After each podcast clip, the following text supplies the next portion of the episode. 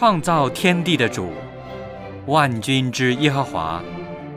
今天是安息圣日，我们来到你的面前，敬拜你，亲近你。愿你与我们同在，悦纳我们的敬拜。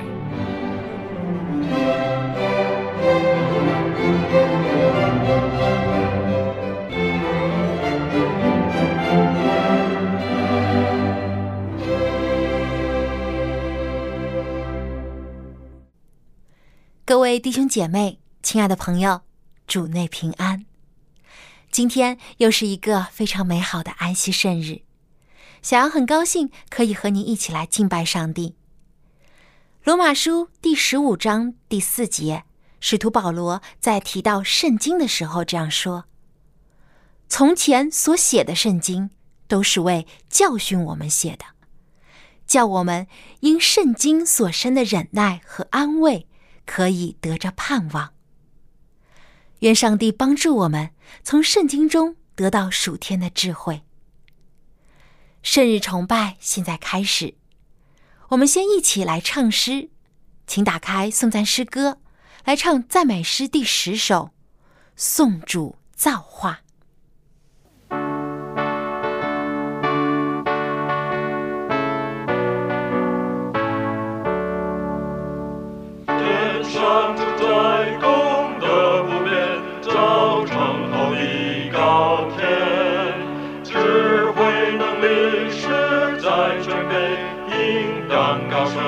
sun.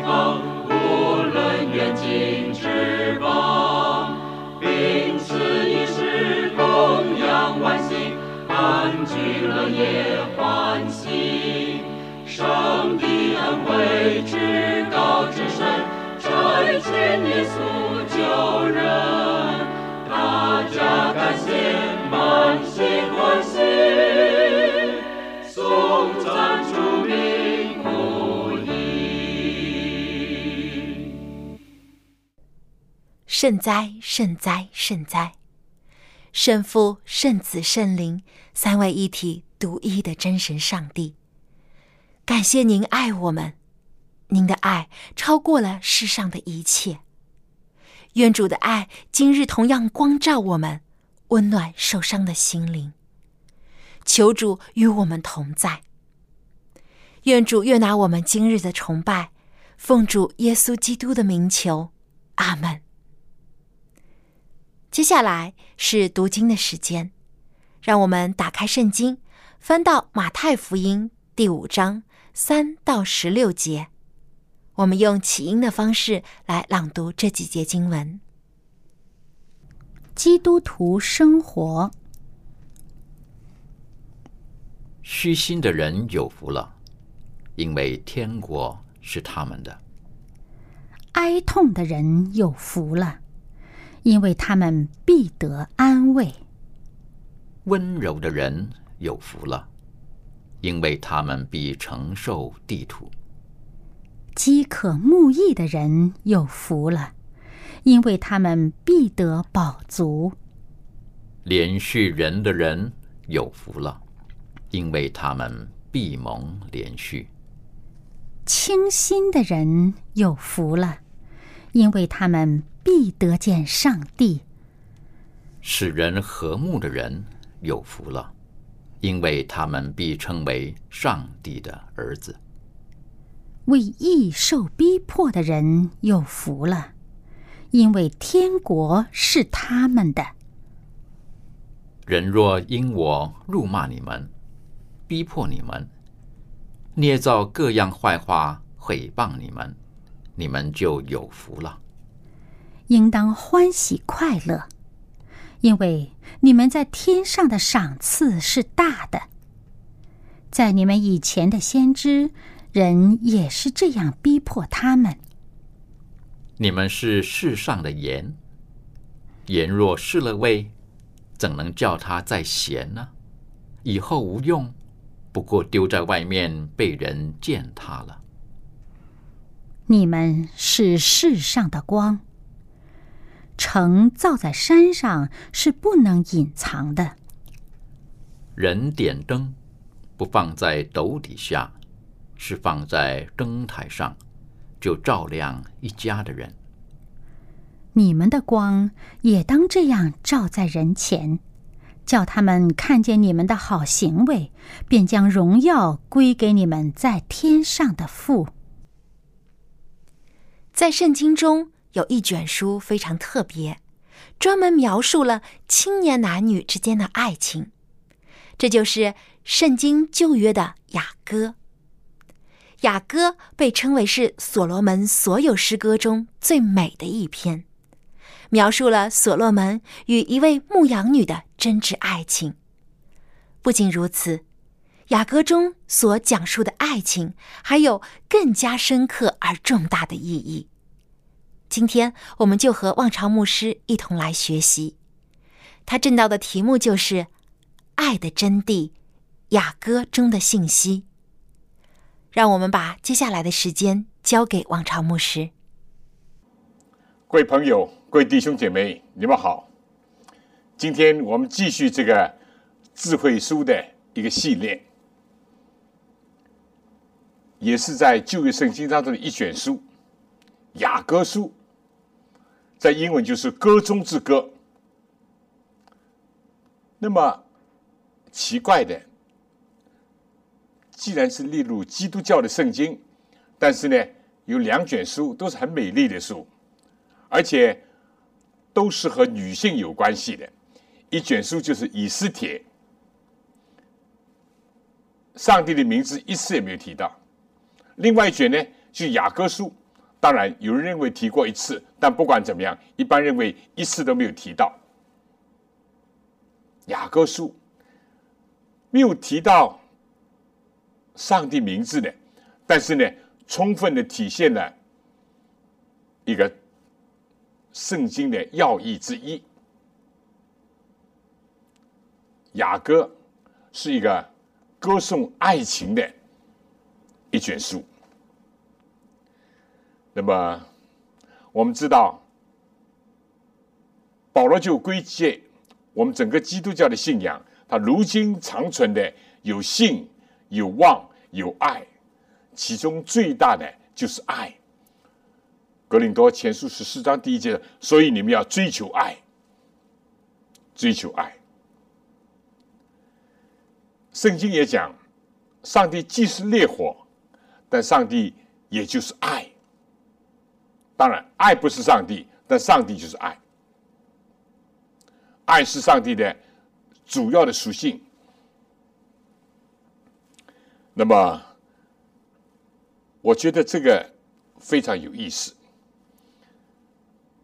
在近年来，很吸引我的一幅广告。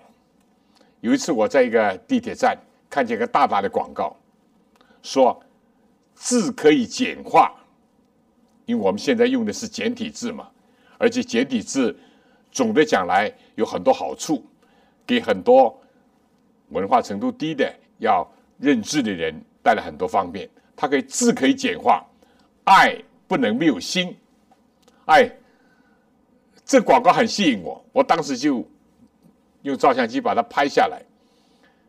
因为今天现在的简化字，这个“爱”字呢，真的是把心挖掉了，没有了。生活也可以简单，但爱不能没有心。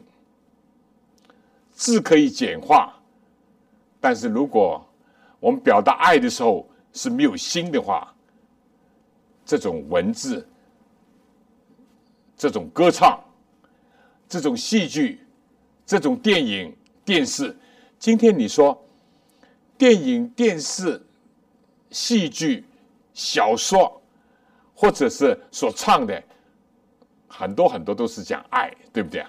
但是这里面到底是什么爱呢？实在是值得我们思考的。尤其在今天，可以说在罪恶泛滥、在男女关系非常混乱的一个时代，把爱已经模糊了，甚至变质了。所以在这样的背景下，我觉得我们今天学学雅各书是非常有意思的。雅各书整个就一百一十七节。八章圣经，而且都很简短的，但是呢，他是讲到一对男女，他们彼此，这就像今天的一般人恋爱一样，他们初次相识就彼此怎么样？彼此群目吸引，异性的吸引，人到了一定的年龄啊，生理成熟了，荷尔蒙啊。激素到了一定的时候了，彼此异性的相吸，对不对？哎，这个和物理上正好相反，但是人在生理上、在心理上是异性是相吸的。然后呢，他们当然希望再重逢，是吧？这是第二首歌了，重逢。那么得偿所愿，他们真的有机会重逢了。第三呢？我们中国人有一句话：“有情人终成眷属。”啊，他们结合了。但是呢，这雅歌里面也讲到，他们结合以后呢，有一度短暂的分离。分离的时候的痛苦，对不对？有人讲，生离死别是人生的两大痛苦，生离甚至一半的死亡，尤其是有情人分离了。啊，也有试探，也有引诱，也有压力，啊，所以他分离以后呢，互相的相思。这第四首歌，第五首歌呢，就在第六章啊到第八章第四节的，就说两情相悦，而且呢誓不分离，希望永远不再分离。最后第六首就讲到第。传道书最后一章第八章第五到第十四节，就是爱情无价，永远坚立。哎，这个诗歌跟一般的人的爱情的这个规律也好，演变也好，也很激进的，是不是啊？那么这个蛮有意思的。当然，我们说有人就说。怎么圣经里面讲爱情嘛？你奇怪什么？上帝就是爱嘛。上帝开始造人的时候，就造亚当夏娃嘛，对不对？所以我想，我先要讲一讲，就是创世纪当中的爱情故事，好不好？就看见圣经的观点，因为基督教跟有些宗教是不一样的，对不对？我们体会。我个人体会，基督教是反对纵欲，所以今天这个这个性欲啊，一般的罪欲啊，滔天泛滥的时候，基督教是不赞成、反对的。但基督教也不赞成禁欲，在这两者之间，那么我想，我们不要让欲望成为我们一个霸主，宰割我们、主宰我们、左右我们一切。应当让欲望，啊，不论是食欲也好，性欲也好，成为我们一个有用的一个仆人，为人服务，为人的幸福，为人的价值，为人的真正的意义，为人的品德的提高，为人灵性的增长而服务。那么，我想先看一看这个创世纪的这个爱情故事，啊。人类如果没有了亚当夏娃，哪里有我们今天呢？是不是啊？我们的始祖亚当夏娃，上帝当时造夏娃是用什么？用亚当的一根肋骨，所以还有一个象征和预表的意义，就是说不用他的头骨，不用他脚上的骨头，是用一个胸间的一个肋骨，平等的，平等的，啊，是互相相爱的，而且呢。当夏娃被上帝引到亚当面前，亚当就唱出了第一首情歌，两句话：“这是我骨中的骨，肉中的肉。”哇，多么深刻！两情相悦，而且彼此结合。上帝就说：“人要离开父母，夫妻两个人要成为一体。”啊，非常的美好。孤独是不好的。所以最初这个爱情故事是非常美的，而且当时的环境也很美丽，对不对？那个时候绿草如茵就是他们的地毯，那个那个时候这个天上的白云彩霞就是他们的最好的装饰，而大自然一切的动物植物那是比今天的任何的壁画、任何的装饰都要更美丽。那时候空气清新，水一点都不混浊。那时候人际关系是这么的和谐。那时候人跟上帝是沟通是没有阻碍的，多好！但怎么样？罪一进入世界，夏娃受了魔鬼的引诱，吃了这个禁果。这故事大家可能已经听过了啊，朋友们也可能知晓的。吃了禁果以后。怎么样？所有关系都变坏了，跟上帝关系变坏了，又破坏了上帝的命令，也失去了上帝的应许。人跟人的关系呢？我今天着重是在亚当跟夏娃一度是卿卿我我，彼此相爱，两个人牵着手，在个美好的大自然中漫步，甚至对唱，啊，多美好！但是。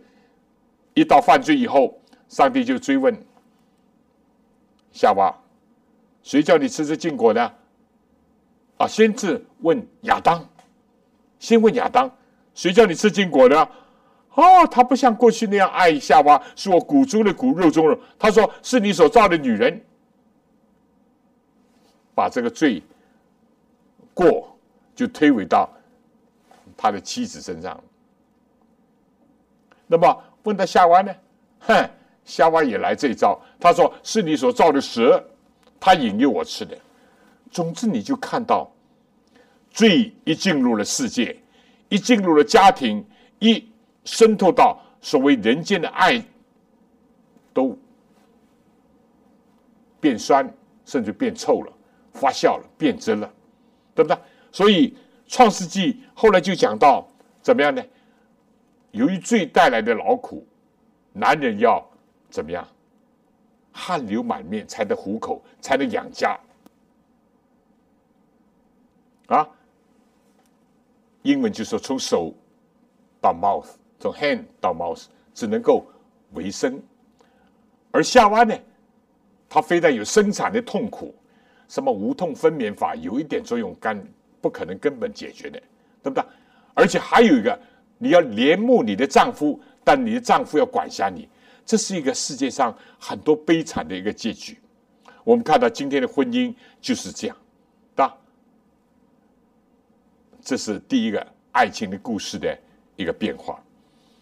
第二个呢，来到了创世纪第四章啊，哈，有一件事情进入了世界，就是多妻制度了。多妻制度，创世纪第四章。第六节就有一个叫拉麦啊，他是人类的这个该隐的后代啊，就是作恶的该隐的后代。这里面就讲到怎么样呢？啊，就讲到拉麦第四章二十三、二十四节啊，拉麦是该隐的后代。拉麦对他两个妻子说。亚大、喜拉，听我的声音；拉麦的妻子细听我的话语，壮年人伤我，我把他杀了；少年损我，我把他害了。如果说杀该隐，遭报七倍；杀拉麦，必遭报七十七倍。多妻制度开始。我们知道，读人类史就知道，在历史当中固然也出现过一夫一妻多夫的，但主要是一夫多妻。多妻，拉玛有两个妻子。上帝为什么只造一个夏娃？圣经马拉基书说，上帝为什么只造一个夏娃？因为我要叫他得到虔诚的后裔。人类有个虔诚的后裔。多妻。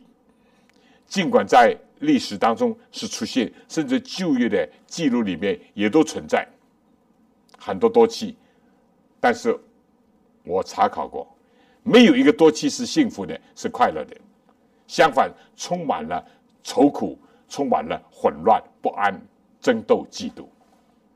今天历史还是一样，对不对？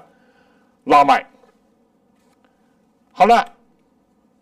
我们再来到人类第十代，挪亚，挪亚很好，这个家庭啊，我们曾经讲过，挪亚最后一家八口都能够同心合意的响应上帝的呼召，完成了这方舟，而且因着信，结果他们得以躲避洪水的灾难。但当时为什么上帝洪水毁灭世界？我已经讲过，其中有一个就是色情泛滥，家庭混乱。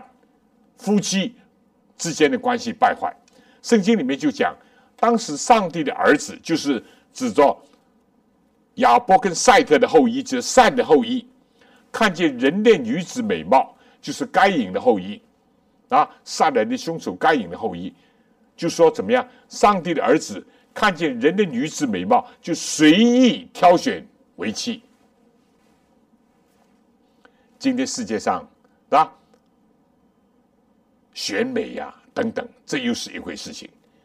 今天作为一般人讲，挑选妻子或者挑选丈夫，主要是什么？有的是随意，随意的依据有什么？美貌啊！现在国内流行的叫做什么？高啊富帅，高富帅。那么女的呢，要白富美，类似这些。总之就是说。被帅呀、美呀这些作为一个选择的一个主要的标准，这又是造成真爱被破坏，也是造成世界混乱的一个主要的原因。挪亚，但是好的呢，挪亚有一个好的榜样，对不对？好了，我们来到亚伯兰、亚伯拉罕，以色列的先祖，也是旧约的先祖时代的第一位。他的妻子莎拉，但是不生育，这个也是今天常见的现象啊。夫妻他们两个很好的，莎拉也是很美貌的，莎拉很美貌的，对不对？甚至于亚伯拉罕要他隐藏他的身份，说你就当我的妹妹。他们也是啊，同父异母，总是有血亲关系的。因为在那个时代，他就说怕人因为你美貌啊，把你娶了去，抢了去，伤害了我。你就说是我的妻，说我的妹妹嘛，不要说我是我的妻子，是他的妹妹，但是更重要的关系是他的妻子。本来应当还可以了，但是人生也有不幸的事情，怎么样？他们不生育。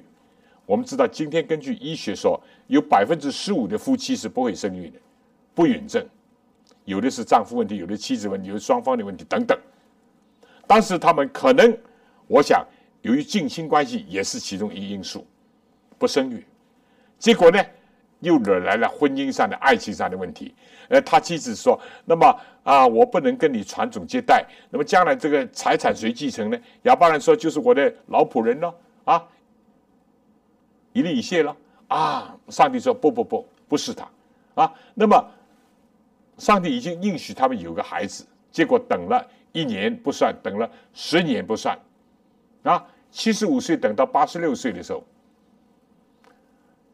上来说：“不如我把我的婢女下嫁给你做做妾，做小老婆。”讲的通俗一点，她生了一个孩子，或者呢，我们家庭会好，谁知道呢？所有这些悲剧了，现在世界上一再一再的重演，以人的意思代替上帝意思，以人的想法代替圣经的原则，结果呢，不是家庭和睦了，更好了，是家庭不断的嫉妒、纷争、吵闹，啊，彼此勾心斗角，很惨，对不对？结果亚伯拉罕在撒拉的要求下，忍痛含着眼泪打发下家走吧，走吧，走吧，等等，这又是一个圣经里面你看。创世纪是人类的出名的一个记录，就看见什么多妻啊，什么等等都来了啊，但是也不尽是坏的啊。以撒的婚姻是非常的美，以撒，以撒是上帝应许亚伯拉罕的一个孩子，他到四十岁才结婚，但是呢，他的爸爸坚持一个一定要。不要娶当地的外邦的女子，要娶本乡本族的有同一信仰的女子。结果呢，他委托他的老仆人啊，这个结果娶到一个利伯家，非但是美貌贤惠，而且是非常有服务精神的一个女子。圣经很美的。有一天晚上，以撒在田间傍晚的时候，你可以想象这一幕美丽的图画啊，在傍晚的时候。以撒在田间，可能那时候正好在有收成的时候，他在田间默想，忽然远远听见这个骆驼铃响，他眼睛睁开看，有个骆驼队来了啊啊！原来怎么样？他的老仆人已经把利伯家带回到自己的本族本乡，应到了亚伯拉罕的要求，娶到了本族本乡的女子，而且是一个非常美貌。非常贤惠，而且非常有爱心服务人的一个利伯家，太好。圣经讲啊，以撒就把他领到帐篷。自从他母亲死了以后，他才得了安慰。孤独是不好的，找不到合适的配偶也是痛苦的。有了一个合乎心意的这样一个女子，能够成为夫妻，是个非常美好。以撒的当然。也是有遗憾，也可能是有近亲的关系。他们最初也不生育，对吧？好了，讲完以撒，讲雅各。雅各怎么样？雅各因为欺骗他的哥哥，也欺骗他的父亲，最后被迫要漂流，离开家乡。因为以嫂要追杀他，他赶快逃。他的母亲赶快走，免得我一天看两个儿子死在我的面前。他去到了异乡客地，去到他母舅，就他母亲利伯家的家里。哎，拉班，他的舅舅两个女儿，当然也是近亲了，一个叫利亚，一个叫拉姐。圣经讲利亚呢是大女儿，但她眼睛没有神，可能没有吸引力。啊，雅各看见她的差不多火花，但他喜欢拉姐。但谁知道呢？他骗人，也给人骗。同放花烛夜，第二天一清早，那个时候没有电灯，一看，哎呀，他的舅舅是把他不喜欢的莉亚给了他，结果他很失望。后来他的母就说：“不要紧了，不要紧了，你既然这么的爱拉姐，我允许给你，再给我做七年的工作，啊，用七年的劳动来作为代价。”但圣经有一句非常美的。雅各因为爱拉结，就看七年如同几天。我们中国话不是讲，有的人是度日如年，但呢，他是度年如日，七年就当几天，因为爱在那里催促着他啊。这是雅各的故事。好了，创世纪最后是结束在约瑟。约瑟呢，他是抵御着啊，他被他的兄弟出卖。来到了埃及，受他的祖母引诱，他的祖母想家中没有其他人啊，我的丈夫又在朝廷里做官的，他就不断的催逼他、引诱他，因为约瑟是一个一表人才，而且是非但是五官端正，而且长得非常清秀，而且可以说是非常聪明伶俐的一个。所以波提法的妻子天天引诱他，要拖他下水，他抗拒。我怎么能做这大恶得罪上帝呢？他因为尊重上帝、尊重别人、尊重他自己，他不犯罪。三十七章是创世纪，三十八章呢加了一个犹大的故事，这是他的兄长第四个兄兄长犹大呢，妻子死了以后，他忍不住了，结果呢，结果写下了这一页，他把他的儿媳当做妓女啊，这个我们不讲，这是一个对比。那有意思的呢，来到了约瑟从监狱里面提出来以后，法老就赐婚，把一个公主赐给他做妻子，而且生了两个孩子，一个叫马拉西，一个叫以法莲。这两个孩子都有意思的，他的名字就说：一个使我忘记痛苦，一个使我在苦难当中发展壮大，都有意思。我相信他们的家庭是。很好的家庭，有爱的一个家庭，有上帝的家庭。好了，我想简单的讲讲《创世纪》里面人类的始祖，以至到我们的先民所有的爱情的故事，其中有美好的，也有痛苦的、悲哀的，也有值得人向往的，也有值得人感叹的，是不是啊？而且多妻娶妾都来了。家庭的和睦被破坏了，彼此纷争也出现了，等等。所以这个问题实在是值得我们思考的问题。雅各书为什么留在圣经里面？甚至于啊，有的圣经学者说，连一个上帝的字都没有提到的，对不对？为什么留在圣经？要歌颂真正的爱情，要返璞归真啊！所以我今天的题目。其实实质叫爱的真谛，返璞归真啊！如果真正的能够明白这个，也就是有智慧。所以也列在智慧书里面，智慧涵盖的面很多。这是在恋爱、婚姻、家庭的领域里面，怎么给我们属天的智慧？怎么给我们提醒？怎么给我们光照？好了。现在我们就转到雅各，啊，虽然我已经讲过雅各的作者是所罗门，对不对？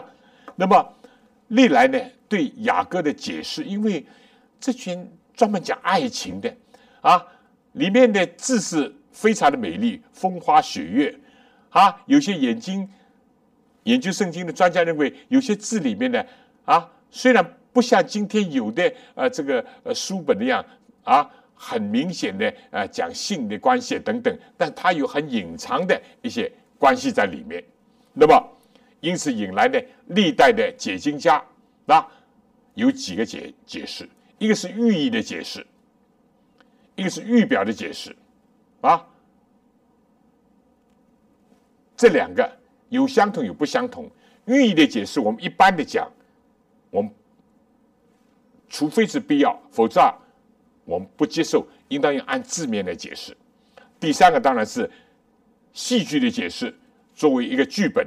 第四个是真实的一个含义，就是真的有一对男女之间的一种感情的发展，以直到婚姻等等的一个描述。四种解释。那么寓意的解释啊，最初是这犹太的解经家菲罗。后来还有早期教父 Oregon 都提倡这个，那么这就说明什么呢？说这里面不是讲这两女爱情，着重是讲上帝对以色列的关系，上帝对以色列的爱，这是寓意的解释。当然，这个也有很多圣经是这样讲的，对不对？尤其在旧约里面啊，在耶利米书第三章、以西结书第十六章、二十三章，都是用上帝对以色列。用夫妻之间的关系来做比喻的，来做寓意的，是有，是有，对不对？那么，而且旧约里面还有一卷圣经，虽然在小先知和西亚，上帝就更加清楚了，对不对？上帝叫先知啊娶一个妻子，结果这妻子背叛他啊，出卖他啊，使他怎么样使他痛苦，而这个妻子成为一个淫妇。但是上帝叫何西亚说：“你要忍痛再把她娶回来，象征着什么呢？以色列是我的妻子，但是呢，背离我，出卖我，但是我还是愿意她回归，我还是愿意她回到我的身边，还是愿意她悔改，我再会接纳她。所以圣经里面确实是有这些啊意思。”这是一个。第二呢，那到了新约的时代呢，有人就说，这更加是指着基督对什么呀？对教会的爱，是预表，是象征着这个啊，是象征着这个。那么这个圣经里面多得很，对不对？马太福音第九章第十五节，二十五章第一节讲到十个童女的比喻，约翰福音第三章二十九节。哥林多后书十一章第二节，保罗明明讲：“我把你们许配给基督，就好像一个贞洁的童女，但我怕你们会受引诱变了心等等。”啊，启示录里面更加讲到将来耶路撒冷心腹下降。不过最最深刻的，或者是最最写的具体的是以弗所书第五章新约，以弗所书第五章，对不对？那么这里面怎么讲？这里面很清楚、很清楚的讲到，把基督和教会的关系比作新郎跟新妇的关系。以弗所书第五章第二十二节开始啊，你们做妻子的应当顺服自己丈夫，如同顺服主，因为丈夫是妻子的头，如同基督是教会的头，他又是教会全体救主。教会怎么样顺服基督，妻子也要怎样，凡事顺服丈夫。你们做丈夫的要爱你们的妻子。正如基督爱教会，为教会舍己，用水其实道把教会洗净，成为圣洁，可以显给自己，成为荣耀的教会，毫无玷污、皱纹等类的病，来圣洁没有瑕疵的。丈夫也当照样爱妻子，如同爱自己身子。爱妻子就爱自己，从来没有人恨过自己身子，总是保养顾惜，正像基督待教会一样。等等，所以，而且最后呢？他讲，为这缘故，人要离开父母与妻子联合，二人成为一体。这创世纪所讲的，这是极大的奥秘。我是指着基督和教会说的，这段圣经是非常非常清楚啊。所以有人就说，雅各书留在圣经里面，着重，尤其来到了新月，是指基督对教会的爱。那么，因为有些人在强调。甚至只认为是这样的时候呢，他们有一点意思，就是说排斥了怎么样夫妻之间的这种爱和性，觉得哎呀，基督教怎么会讲这个？其实他们是一个误解。其实上帝创造我们的婚姻本身就是上帝所设立的，对不对？第一次婚礼就是上帝所祝圣的。耶稣第一个神迹就在迦南的婚姻宴上，所以这是一个禁欲主义的思潮。大家都知道，就第一世纪以后，就是有个叫知识派主义 （Gnosticism）。他们一部分人是重欲，意思就是说，肉体、身体、物质都是最烂掉了，怎么样？坏掉怎么样？但是另外一部呢，他们就禁欲主义啊，在哥罗西书里面甚至已经有了啊，苦待自己身啊。所以这个思想从奥古斯丁一直到中世纪。你修道院的制度都是一个禁欲，禁欲，所以罗马天主教怎么样？神父不可以结婚，对不对？哎，做修女的也不结婚，等等等等。从禁欲，其实这不是圣经的一个思想跟要义，对不对？我已经开始讲，我们是不赞成反对纵欲，但是基督教也不接受禁欲的思想啊。那么。实际上呢，第三就是讲一个夫妻之间的一个爱，而且是一种真爱。如果你读一读整个的一百一十七节八章，很快的，有些人很喜欢读，有些人读了很多遍，尤其在他恋爱的时候啊，他说圣经也是非常是认可，也是歌颂，甚至推崇这种纯洁的爱的。那么，其实为什么？固然，我们也可以从寓意或者预表来接受，这是也同时从人间的爱表明上帝对以色列的爱，基督对教会的爱，这可以接受。但是呢，也不要否定夫妻之间的爱，把它排除在外，这是无需要的，对不对？我们知道历代以来都有这种思潮，对不对？大家都或者听说柏拉图式的恋爱就怎么样，有爱没有性的。但今天又来到另外有性没有爱的，其实性跟爱是有联络的，有联系的，对不对？因为上帝造人的时候就有身体。就有精神感情，当然也有道德跟灵性。道德跟灵性就告诉我们，人应当怎么样来组织家庭、经营家庭、构建家庭，对不对？所以我在证婚的时候常常讲一夫一妻。历史当中虽然出现一夫多妻、一妻多夫，但圣经是一夫一妻，亚当跟夏娃。上帝为什么这样使得人有虔诚的后裔？马拉基书很清楚的告诉：上帝不是没有能力造多人。圣经讲啊，但他为什么单造一人呢？他有个目的，希望这个家庭是纯洁的，希望呢儿女下一代是虔诚的，不要效法父母啊。呃，一妻多夫或者一夫多妻都不好，一夫一妻，一男一女啊。圣经里面很清楚的讲，这就是一个男一个女。雅各书也是这样讲，亚当夏娃一男一女。为什么？今天有些已经变乱了，什么同性可以结婚啊，等等等等。所以一夫一妻，一男一女，一生一世，不是说和这里一拍即散，不是，不是啊，这个感情变异、见异思迁等等，不是。应当是怎么样一生一世的啊！我在美国的时候，常常跟一些外国学生讲啊，这个 potato chips 这个薯片呢很好吃，很脆，很好香，但是很脆。婚姻不是这样，对不对？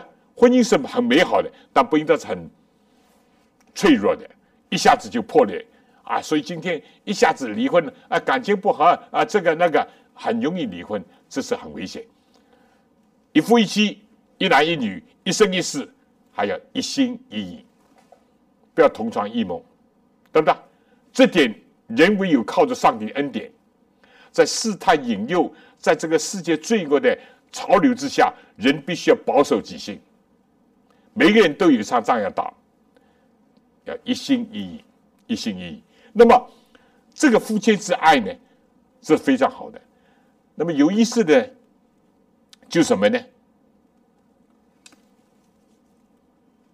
就讲到雅各书呢，就讲到一般很多的圣经学者认为雅各是所罗门所写的。所罗门是一个君王，爱上了一个牧羊女，牧羊女，对不对？当然，有的解经家推测，这很可能是一个叫亚比萨的一个。当时选美，当时的选美是为了大卫王选出来的，对不对？是在他年老的时候服侍他的一个女孩子，他们认为就是雅比萨。但不管怎么样，这里面在雅各书讲这个女孩子叫苏拉密。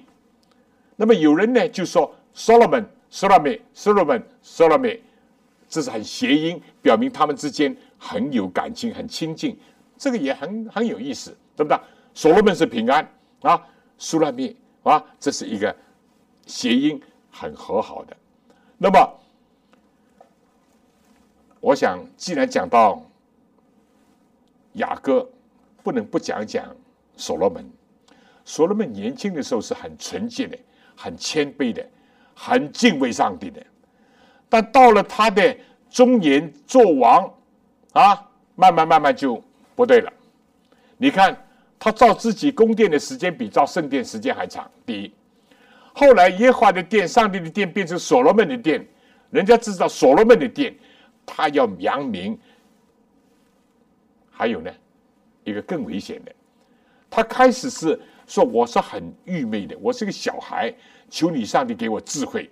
到后来呢，他就依靠自己的聪明了，也正是我们上次提到的，他在箴言里面说，应当敬畏上帝啊，因为敬畏耶和华是智慧的开端，认识至圣者就聪明，不要依靠自己的聪明。他学会了，他懂了，他有一度怎么样呢？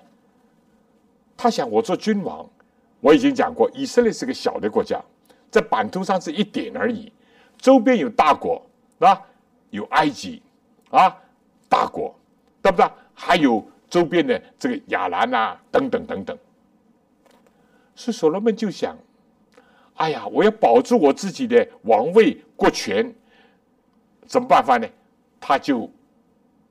玩弄自己聪明了，当然，这个在今天世界上很多的国家，不少的政治家也是搞着所谓婚姻的联姻，用联姻，啊，哎，他娶了埃及的公主，他心里面想：我娶了你埃及的公主，你埃及总不见得来再来欺负我，总来打我了吧？我们大家会和好了吧？哎，娶一个不够，又娶亚兰的，又娶这个，又娶那个，娶了很多很多。他的想法是：嗨，我这个布好了我的阵脚，我现在可以安稳了，啊。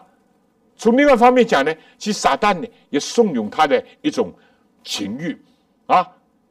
当然，他主要是一种政治的婚姻，但是也不能避免这些埃及的、这亚兰的、这些其他周边国家的这些女子引诱他，诱惑他的心，使他偏离正道。是他拜偶像，使他压迫人民，使他使得社会的秩序混乱，上梁不正下梁歪嘛，这是必然的，对不对？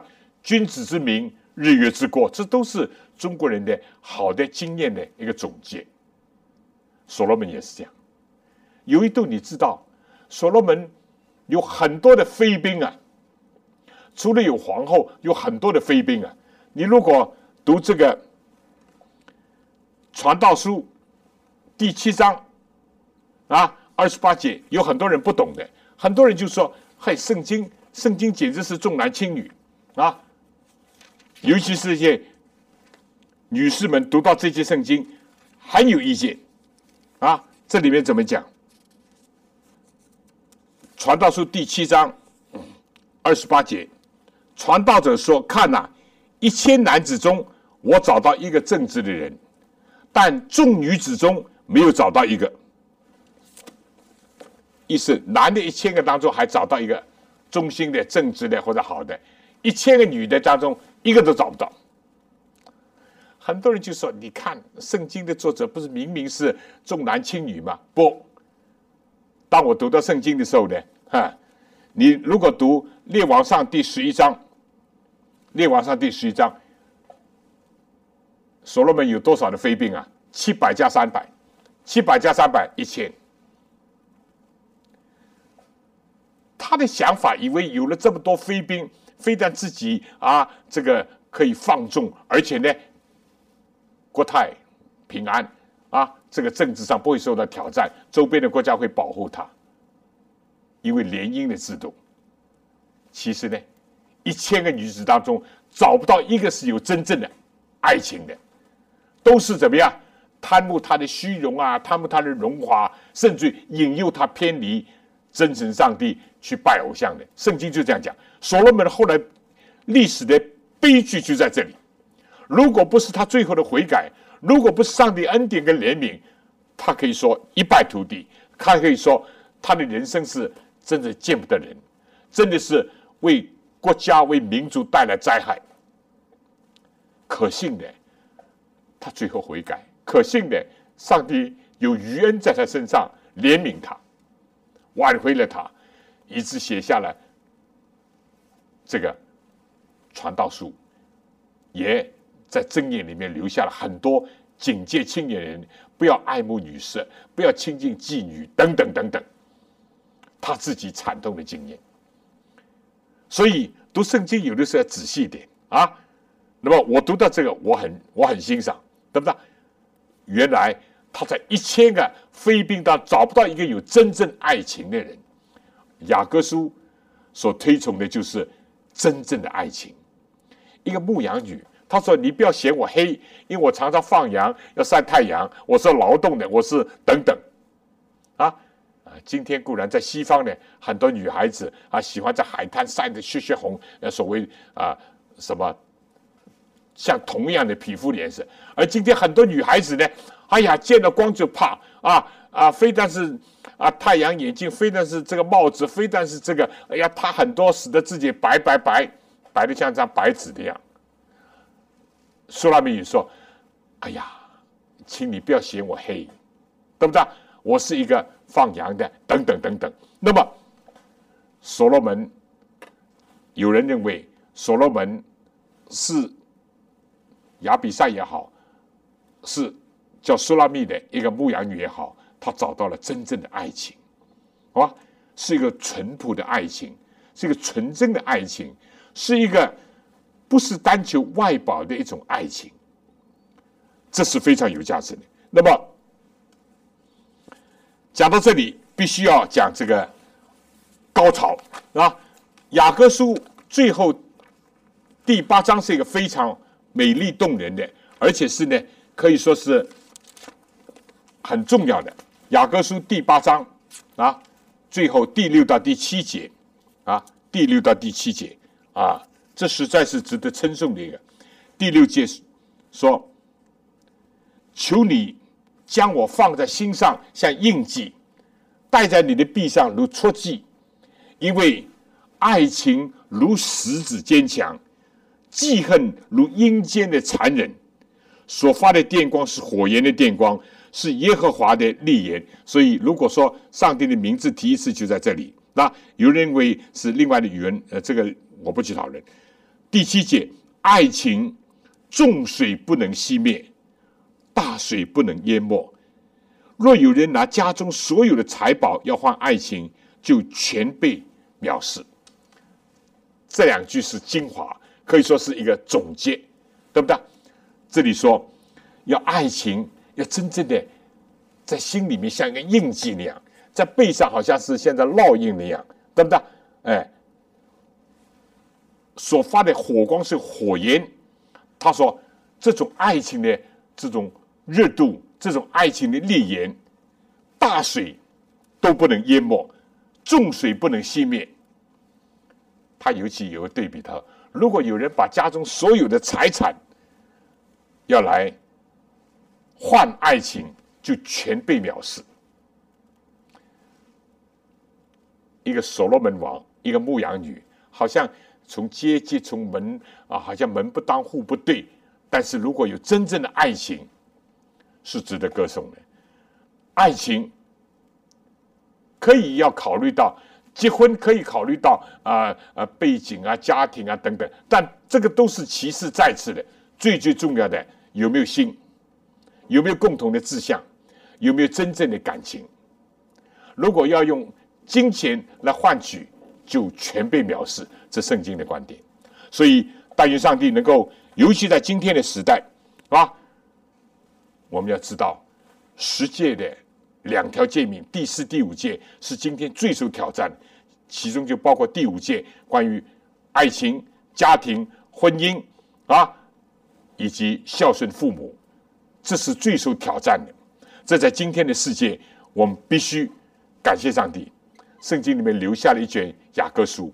是歌颂一种纯真的爱情，一种美好的爱情，是一种不以钱财、不以色相、不以外表作为一切转移的皈依的这种爱情，返璞归真。这是爱的真谛。愿上帝能够赐给所有的朋友们、弟兄姐妹，保守我们的心怀意念，在基督的爱被他的爱所激励，也更加的爱上帝。爱主，爱我们自己的家中的成员，尤其是丈夫或者妻子、父母以及儿女。愿上帝赐福。非常感谢望潮牧师的分享。主耶稣对我们的爱超过了世人的爱，是无限而广阔的。愿我们在享受主给我们的无比大爱的同时，也可以遵从主的命令，去彼此相爱，爱上帝，爱别人。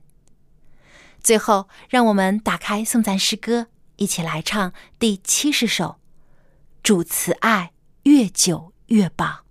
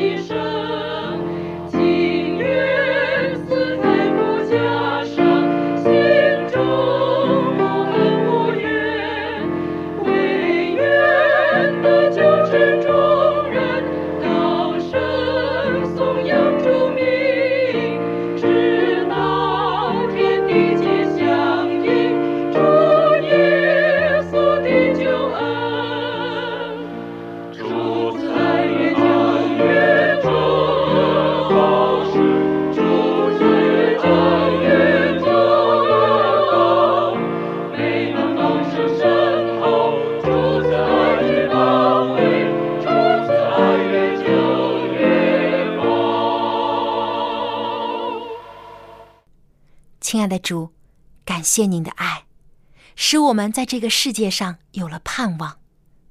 我们越像心腹等待新郎那样热切盼望您的再来。愿天父的慈爱主耶稣的恩惠圣灵的感动时常与我们众人同在从今时直到永远。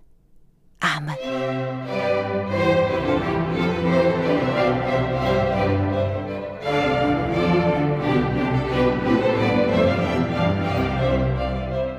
圣日崇拜到此结束，谢谢收听，祝您安息日快乐。